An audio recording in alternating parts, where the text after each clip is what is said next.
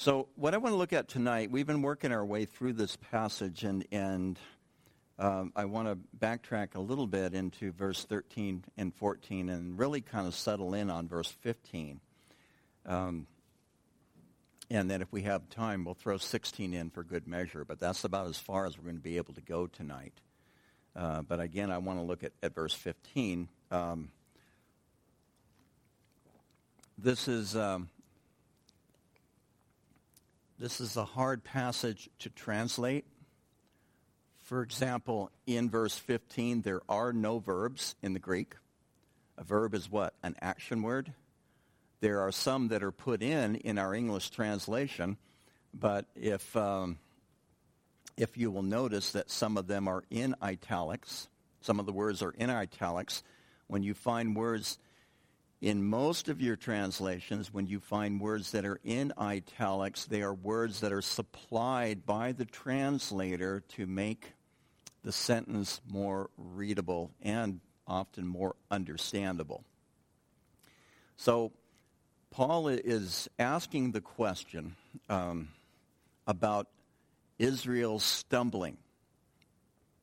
And he said, did they stumble for the purpose of falling? That's all the way back in verse eleven, so I'm going back further than I advertised. And I, we talked about this a little bit on Sunday. They they did not stumble so that they would fall, because, of course, Paul says in verse eleven, far from it. Uh, but by their wrongdoing, salvation has come to the Gentiles to make them jealous. Salvation has come to the Gentiles to make Israel jealous. And we, we again, we unpack that um, on Sunday. The Gentiles were not an afterthought of God then. And, and I've, I've heard sermons where, particularly when they're preaching on the triumphal entry, and some view the triumphal entry as the day that the Messiah presented himself to the nation of Israel, and he was what? He was basically rejected, although on that particular day, although the leaders rejected the Messiah, the common people were shouting, Hosanna to the Son of David, the Son of David being a messianic title. So um, so they, they, there's a, a lot of speculation that at that day that they were for, that the Messiah was formally rejected by the nation of Israel, and therefore God said, now what am I going to do?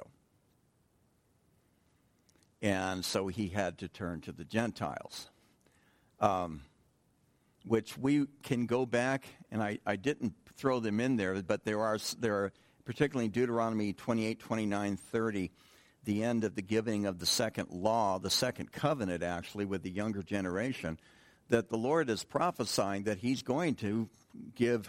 Um, He's going to give the gospel to the Gentiles. Paul understands that the covenant that God made with Abraham, Genesis twelve, fifteen, and seventeen, that in that it was understood by Paul that God is uh, talking about how the Scriptures are preaching the gospel and saying that the Gentiles will be saved. And, and that, that was how he understood that. That's out of the book of Galatians, where uh, Galatians talks about uh, that covenant, that uh, blessing I will bless you, and uh, in you will uh, will all the nations of the earth will be blessed. All the nations of the earth are whom? They're Gentiles.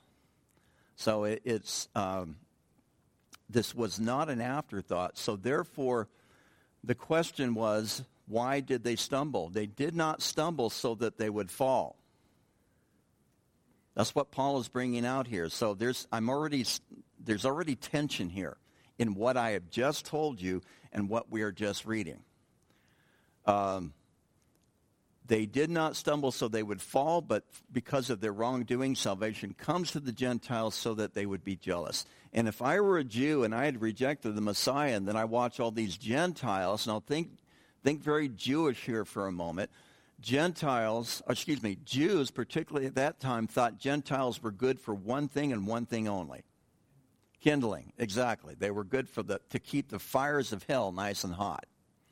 And for those people to receive Jesus, who was a Jew, who claimed to be the Messiah, also he claimed to be God, um, because he is God, but and he is the Messiah, but uh, it it would get under their skin or their yarmulkes, however you want to put it, and um, and so that that was the thinking.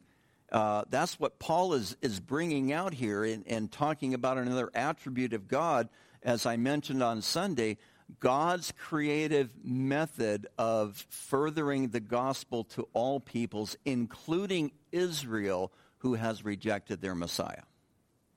And so Paul says, well, I'm, I'm speaking to you as Gentiles, or who are Gentiles, and therefore, uh, because he knew that he was an apostle to the Gentiles, and he says, I magnify my ministry.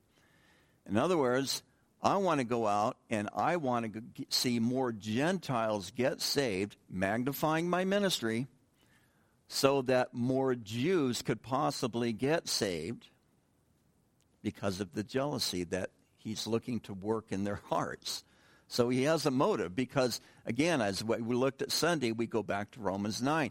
He had a very, very strong and committed heart to his countrymen Israel and said, I would wish that I would be accursed if they would be saved.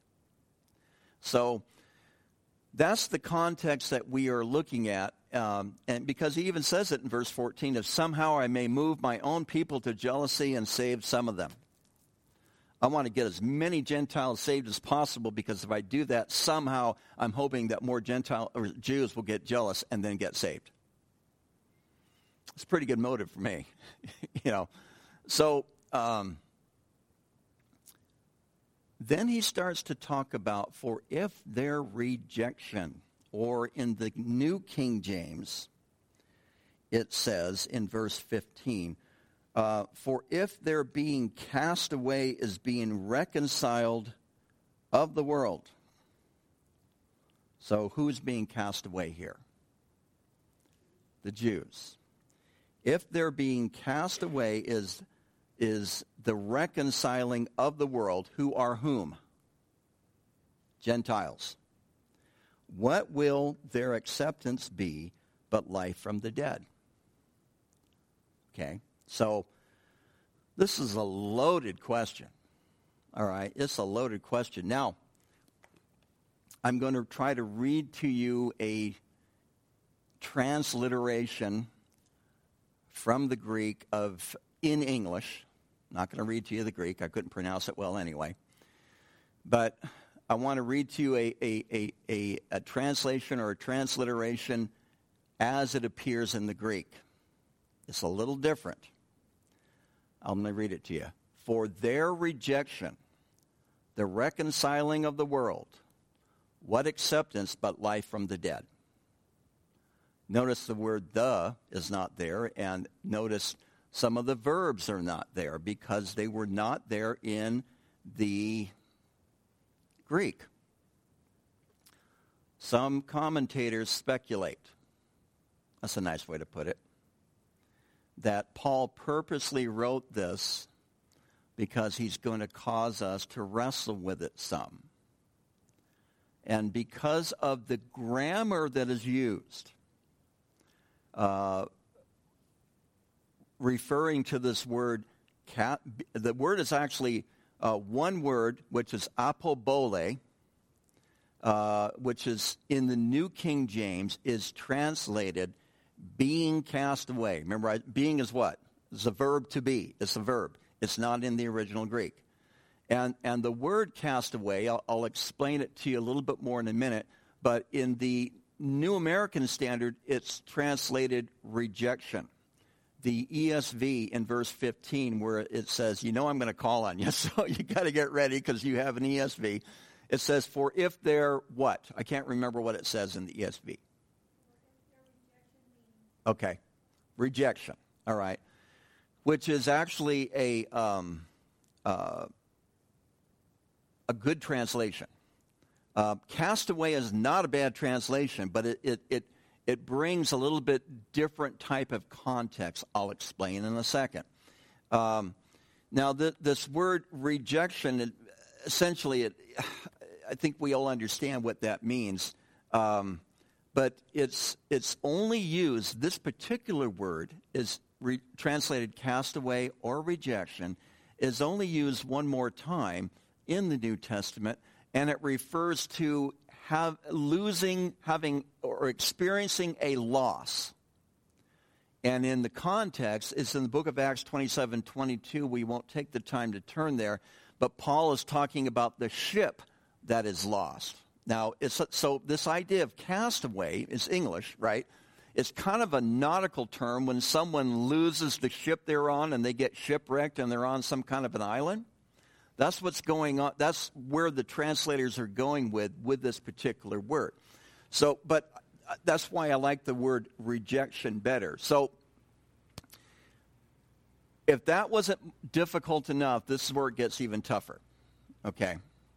So, interrupt me if you need to. I'll ask if you get what I'm saying when I'm finished, but you can interrupt me. But the grammar here for this word rejection is, is um, in what is called the genitive case in the Greek.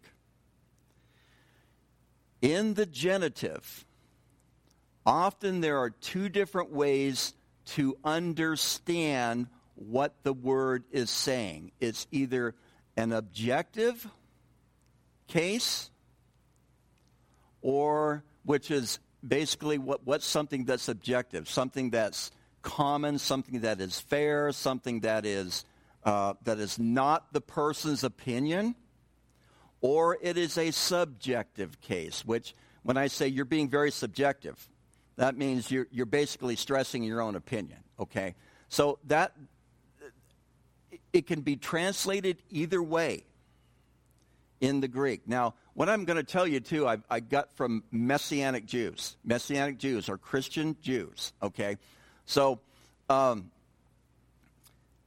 in the objective case, it would refer to the Jews being the object of the rejection. I'll read it to you again. For if their rejection, in other words, if this is the objective case, it's saying if God rejected them, that would be considered objective genitive. Everybody with me so far? Any questions? Any answers? That is how it's normally translated, by the way. And that's why I went to really quick to sermons I've heard about the triumphal entry is that God rejects them because they rejected him. All right? There's some truth to that. All right? We we see this with Pharaoh, where Pharaoh what? He did what? He hardened his heart. Therefore, what did God do? God hardened his heart. But it wasn't until Pharaoh hardened his heart a few times, then God finally hardened his heart for him. Basically saying, if this is what you want, this is what you get. So, if it is subjective genitive, it would be translated, for if their rejection, in parentheses, of the gospel. In other words, they are the ones doing the rejection here. That's a minority view. Okay, you got to you got to remember that too. That's a minority view. So you could look at this verse, at least that this first part of the verse, and say, is God rejecting Israel, or is Israel rejecting God, or is it both? Remember, I told you that in Jewish hermeneutics, Jewish interpretation of Scripture, there's four valid interpretations. We're going to get into that a little bit more tonight as well as we work our way through this verse. Now you see why I'm only going to sit on one verse tonight. Have I lost anybody besides me?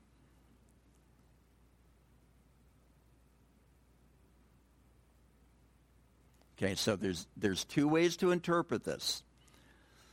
Now, let's look at some of the arguments real quick. Did God reject Israel? That would be the objective genitive. What does it say in Romans eleven, verse one and Romans eleven, verse two? Anybody want to read it for us just for fun? One and two.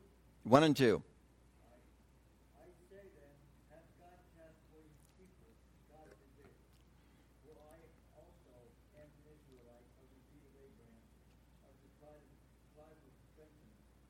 God has not cast away his people, which he foreknew. That'll work. Yeah, that'll work. Thanks, Jeff. So that word castaway in the New King James, which is in verse one and verse two of chapter eleven. Same English word, same English phrase, different Greek word. I think the concept is the same, though. I did some I did some digging on this. Remember, I just told you that the word translated castaway or or um, being castaway in out of the New King James in verse fifteen is only seen one more time in the whole, in the in the New Testament. So it's a different Greek word, similar root, but not fully similar.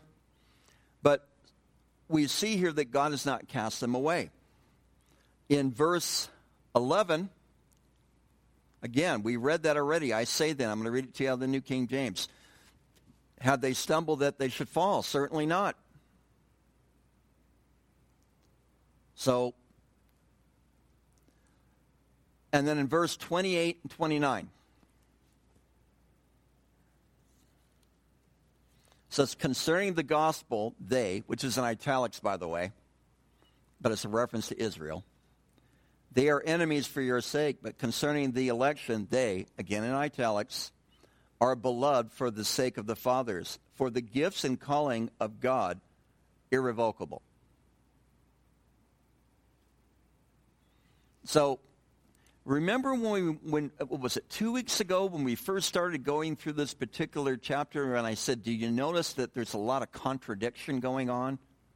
Not only within the chapter, but uh, compared to some of the latter chapters that we looked at. You guys remember that? So what what we're what we're bumping up against is they stumbled, but not so that they would fall. Depending on how. It says, uh, it says beyond recovery. Fall beyond recovery. Where?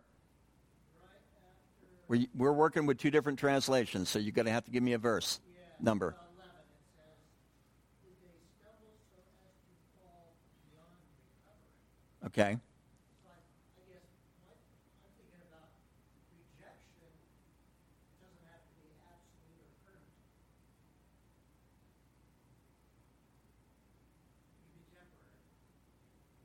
Remember when, yes, remember earlier on Sunday when we talked about, about how they hardened their hearts?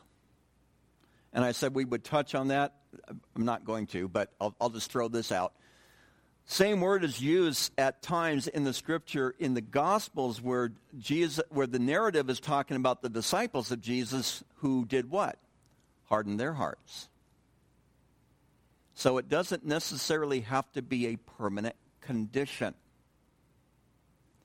So, um, God has not cast them away, verse one and two. Um, their, their falling away is not permanent, verse eleven. The gifts and callings are irrevocable, verse twenty-eight, twenty-nine. Um, what's interesting about verse seventeen through twenty-four? And I, I use the term acceptors and rejectors. Okay, I'm making up words, sort of. But if you read through verse seventeen through twenty-four of chapter eleven, what's it talking about? Natural branches that were cut off, wild olive branches, so natural, excuse me, cultivated, okay, I'm back, cultivated branches that were cut off, wild branches that were grafted in. And it does use the term, I believe, natural or the cultivated branches that can be regrafted. But it's based on, if you read that text, it's based on whether someone accepts or rejects the gospel message. Belief or unbelief is the terms it uses. Incidentally, there's a there's a warning in there for the Gentiles that we need to take heed to. Um, that the human branches who reject the Messiah are cut off, whether they're Jew or Gentile, if they have been either part of the natural cultivated tree or they were grafted in. So this this this makes the idea of eternal security a little bit um, thinner on the ice. What were you going to say? Yeah, should not brag. Okay, because I, I wouldn't consider that the olive branch is Israel. I would believe that I'm um, not the branch, the olive tree. I don't think it's Israel. I think it's the people of God, which includes Israel. Okay. And what did I say about Israel on, on Sunday? Exodus four says they are what? The firstborn. So obviously God started with Israel first. All right. So um,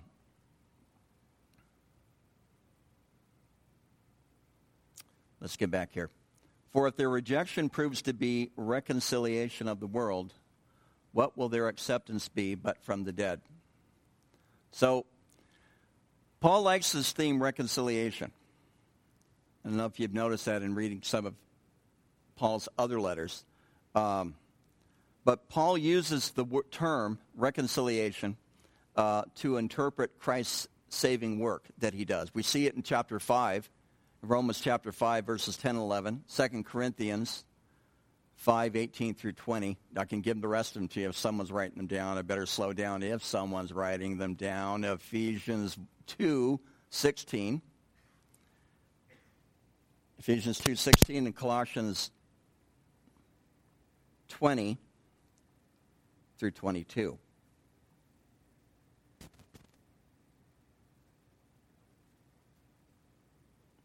It's interesting because the word reconciliation refers to what?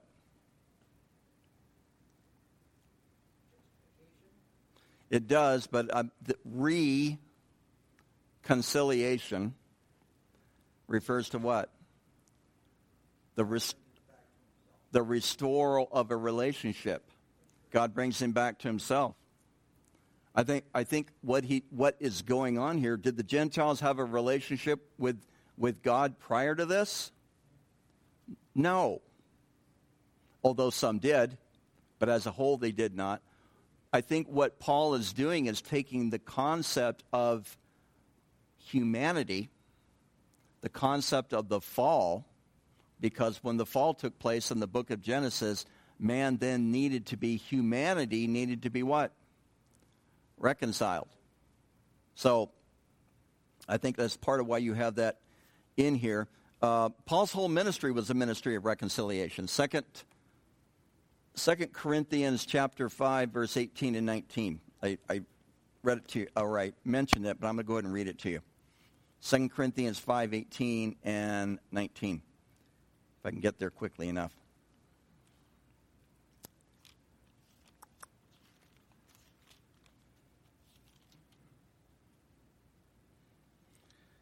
It says, now all things are God, are of God.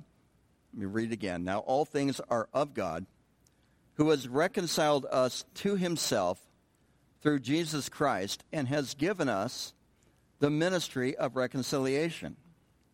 That is, God was in Christ reconciling the world to himself, not imputing their trespasses to them, and has committed to us the word of reconciliation. So there, there in, in Second Corinthians, particularly in verse nineteen, where it says God, uh, God was in Christ reconciling who?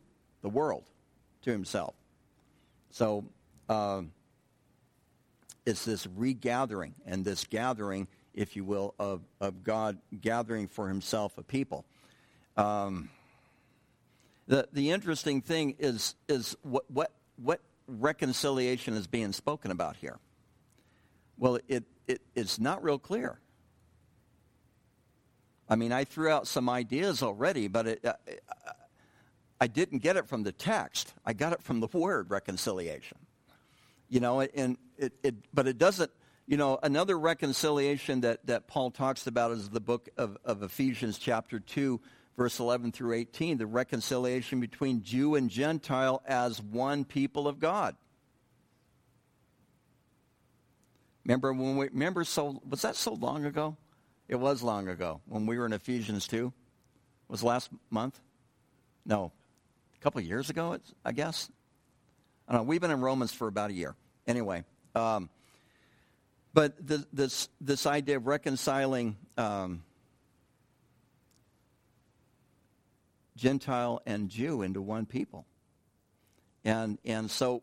But nonetheless, the work of reconciliation happened because of Jesus' work on the cross. And so I, I think there can also be more than one meaning that Paul is referring to. Again, I find this, this passage very vague, to be honest with you, and which I'll talk about in just a second. But but nonetheless, because of the work of Jesus Christ on the cross, we have been reconciled to God. God was in Christ reconciling the world to himself. Um, instead of trying to quote it and misquoting it, I'll just read it. And then, well, I'll just pick up a few verses. I don't want to read the whole passage.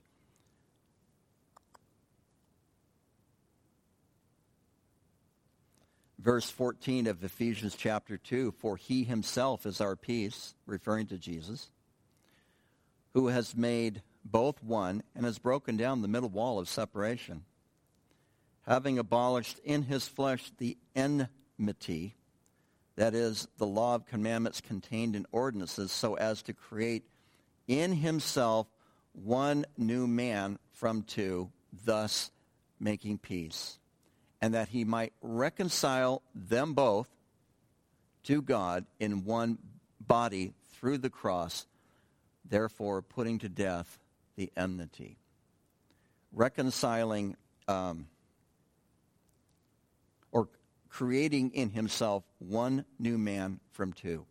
So I, I think that's what the tree, that the olive tree that we're not going to look at tonight, but I think that's part of what the tree symbolizes. The work of Jesus Christ on the cross is creating one new man into two. So there's Jew and there's Gentiles. But according to what Paul is telling the Ephesians, there is now one new man that's been created. Um, Paul told the Corinthians that that uh, in Christ we are what? A new creation. Behold, all things have... have uh, passed away, behold, all things have become new, or as the New King James likes to say, anew. But uh, and so there, there's this radical shift in in how God views humanity. Um, so, but it's talking about here, for if their rejection, whether it be the Jews reject, rejected the gospel, or whether it be God rejected them, or some kind of combination of both that is probably way beyond our pay grade to really slice and dice. It says, if their rejection proves to be the reconciliation of the world, what will their acceptance be but life from the dead? It's a wonderful question. So there, there's there's so much there, uh, so much theology there, uh, and so many types in the Bible where where you have these stories of, of of the raising from the dead, and so here you have this this people group, if you will, who Ephesians chapter two, they were dead. It's referring to those who were without Christ, by the way, not just Israel. They were dead in their trespasses and sin, and but he has made them alive. And and so um, this word, before I get into this life from death, I want to talk about that in a little bit. But this word acceptance, um, it means taking to, or a better way to say it is drawing to oneself. Drawing to oneself. Um, how do we draw someone to yourself? Sometimes we call them, hey, come here, right? Sometimes we go to them. And sometimes there's, it's it's so funny, our, our dog is, she's, you know, whenever she wants something, like, I think it's probably eight times out of ten, she's in my lap going like, um, you know, so she's coming to me, but she's got that ingrained, right, I guess. Although when she wants comfort, she goes to mama. But anyway, um, but but it's this idea that you draw someone to yourself, and um,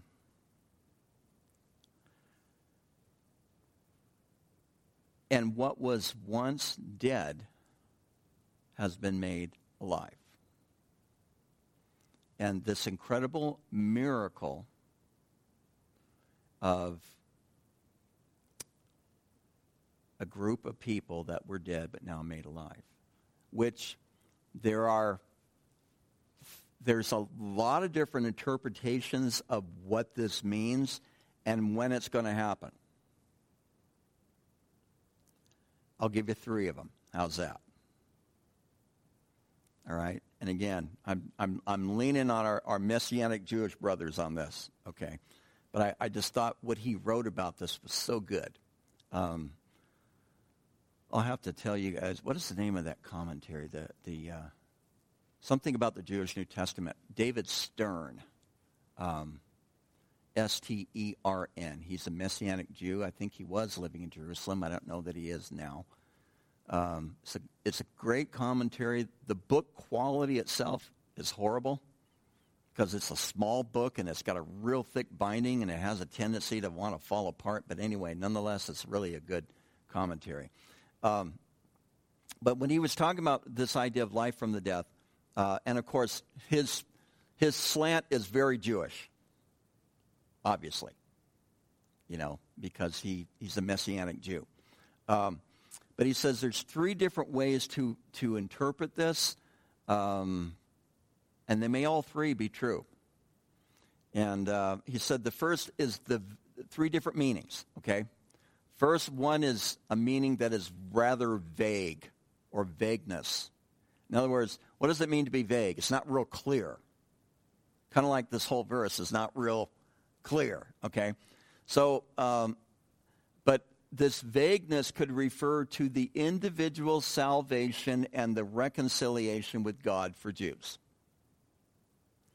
So it, it, it's it's something that is happening, and it's symbolic of a, that when every Jew gets saved, it's symbolic of God harvesting uh, the Jews and and finally seeing this come to its full age when? When Jesus returns and we enter into the Messianic age, which Jesus referred to as the age to come. Okay? That's one possibility for what this is talking about, a real vague interpretation referring to the individual. I like that one, but I like the others as well, all right? All three could work, possibly work. Second of all, this could be just metaphoric, symbolism, all right? Now, if a person is dead spiritually, who can bring them to life? Spiritually dead. Only God. Through the agency of the Holy Spirit, but it's really it's Jesus who can who does the work. We see that in John chapter one. Um, I, I'll misquote it, so I'll read it. John one, verses four and five. It says, um, in him was life, and life was the light of men. And the light shines in the darkness, and the darkness did not comprehend it. Uh, so in Christ is the light and life. We see that again in John eight twelve and in John fourteen six. I'm the resurrection and the life. Yeah. He who comes to me, what? Shall what? Never die. So you you have this incredible promise from the Messiah, since we're being Jews tonight, uh, who who claims these things. He he is, and so this could be a metaphor for the work that Jesus does in our lives. Now, second of all, this is where it's going to get, I know some of you are going to disagree with me on this, but that's okay. It's also considered a Jewish perspective on the Old Testament prophet Ezekiel. And you guys remember what a midrash is? The Jewish midrash. When a, a Jewish midrash is when you take a room and you put in tw- ten Jews, you end up with twelve different opinions, right? In other words, it's the discussion that they will have around their interpretation of a particular passage. There are times I actually get into some really fun discussions with some of you folks out there after the message is over on Sundays, and that's kind of a midrash. Um, and the the idea is that this is possibly, how much time? We don't have a whole lot of time, but um, this is possibly Paul's contribution to a midrash of the book of Ezekiel, chapter thirty-seven. Now, what's significant about Ezekiel thirty-seven?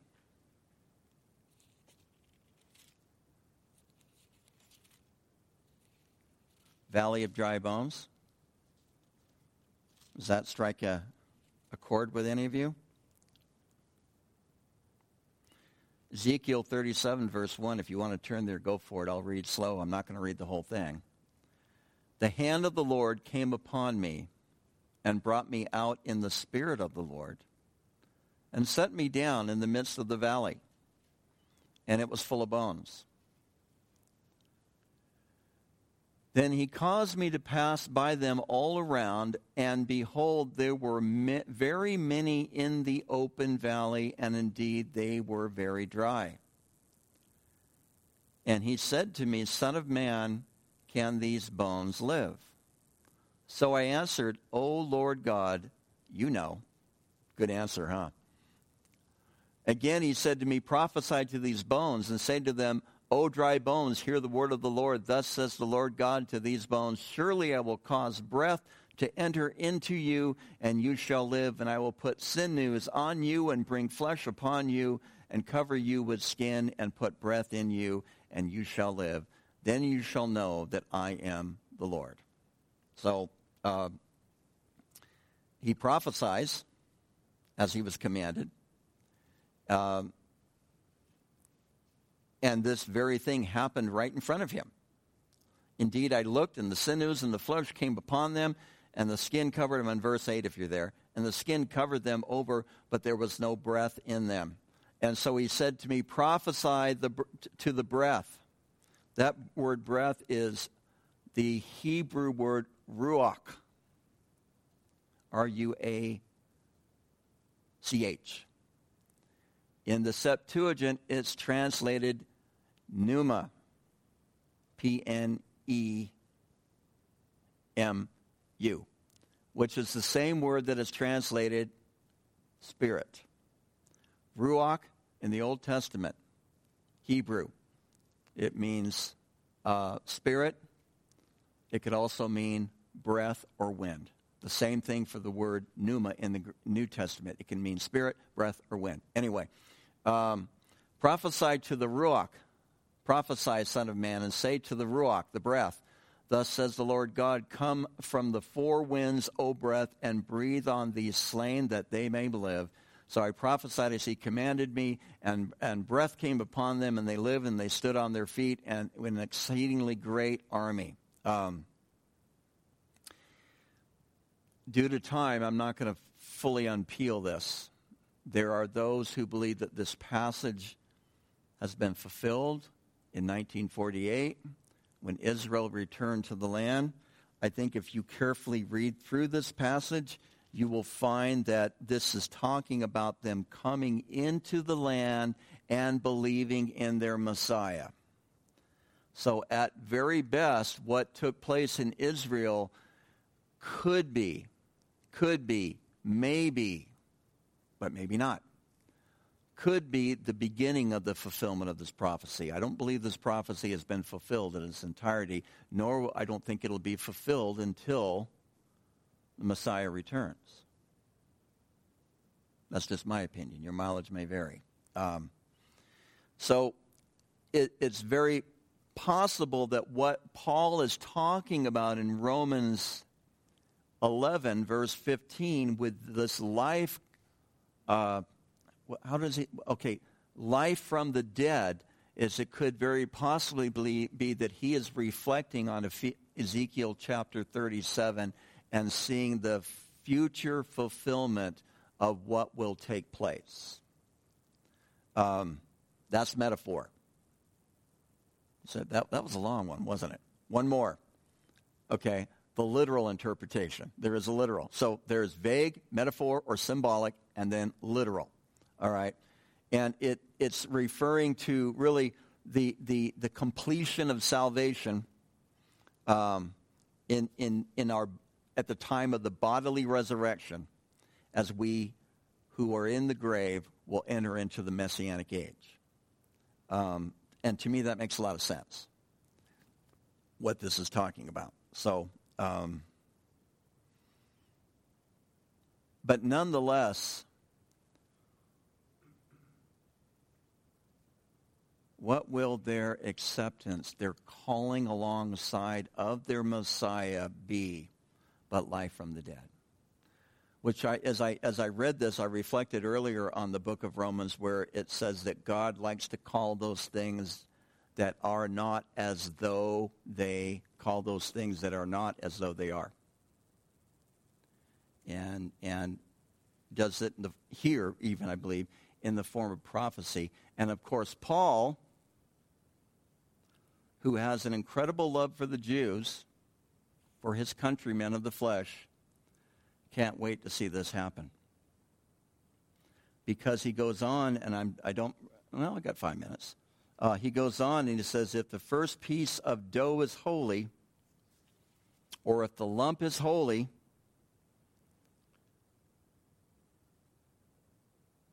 or excuse me, if the first piece is holy, the lump is holy also. And if the root is holy, then the branches are as well. I'm not going to take a lot of time to unpack that, because that segues into this next section that we're going into with this analogy, metaphor, symbolism of the olive tree, of those being torn, broken off, those being grafted in, those being regrafted. Um, and so, but he uses this idea of, gosh, how much time do I?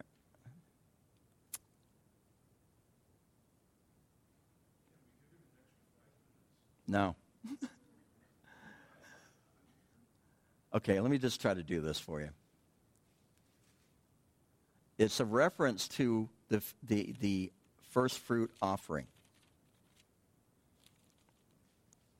That's what it is. So he's he's using an Old Testament analogy here, where it says, if the first fruit is holy, the lump is also holy. We'll just take half the verse. How's that? I'm in verse sixteen of Romans eleven. Okay. So there are several references to the first fruit in the Old Testament. Actually, Jesus is referred to as the first fruit among what? Many brethren. All right. So you uh, Exodus, several passages. Leviticus, several passages. It makes it easier.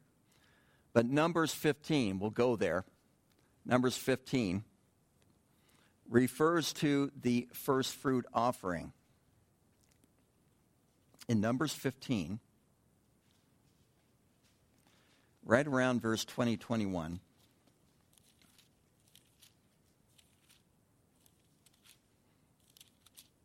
I'm just curious, how many of you ever thought about bringing more than one Bible during some of these studies? Okay. It might make, I don't know. Anyway, uh, that's why I've got four tonight. But Numbers fifteen, uh, verse twenty.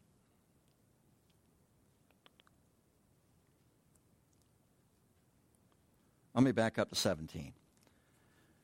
Again, the Lord spoke to Moses, saying, "Speak to the children of Israel and say to them, when you come into the land to which I bring you, then it will be when you eat of the bread of the land, that you shall offer up a heave offering to the Lord. And you shall offer up a cake of the first of your ground meal as a heave offering, as a heave offering of the threshing floor, so shall you offer it up. And on the first of your ground meal you shall give to the Lord a heave offering throughout your generations." What's it talking about? When they eat of the grain of the land, what are, how are they going to eat of the grain of the land? After they have planted. In other words, after they have taken possession, and now they are cultivating. So they have grown the grain. They harvest the grain. They take it to the threshing floor. They grind it. And the first portion of the harvest goes to the Lord. Okay? That's what it's talking about here. That first portion was a heave offering. Now, uh, Clay, would you like to come up and demonstrate that for us? No, I'm kidding. Um uh, I will demonstrate. I don't want to demonstrate it. The heave offering is is kind of interesting because it it simply um, uh, refers to the, this this offering that you give, that you would take and you would kind of gesture it upward, offer it up to God. Um, we don't do that today, and I don't think we need to begin. But anyway, and, and then it was given. Really, it was given to the priest, and they would eat it. And so, um, but the, as a matter of fact, when, when, when they did thanksgiving offerings, this is just as an aside, Leviticus seven. When they did thanksgiving offerings, um, the right shoulder of the animal that was sacrificed on a thanksgiving offering was given to the priest. It was also known as the heave shoulder by the Jews. It was offered up, extended upward to God as this gesture of, of, of offering the very first of what you have as a means to say and to give thanks to God for the provision of the harvest. See, this is really rich um, because, okay.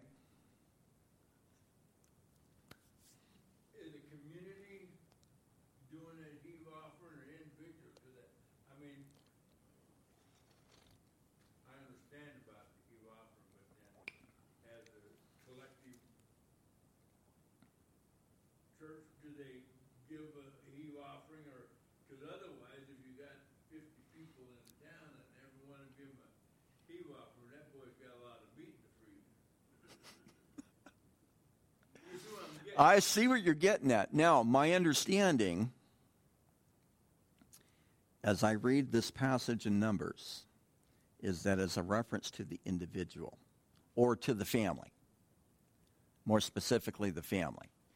Um, particularly in a thanksgiving offering, it would be one person making the offering. He would invite all his family and also friends in the thanksgiving offering, and after the the the uh, the animal was put on the altar and sacrificed, it basically it was barbecued, and they went out and they ate.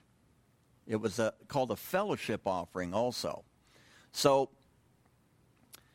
so yes, I, it was like individual families, but remember there were more than just a few priests, particularly as Israel was further developed.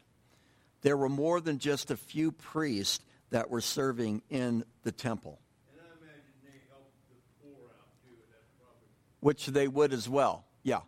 Which, I mean, there's all, you know, there was all types of provisions that were done, yeah. you know.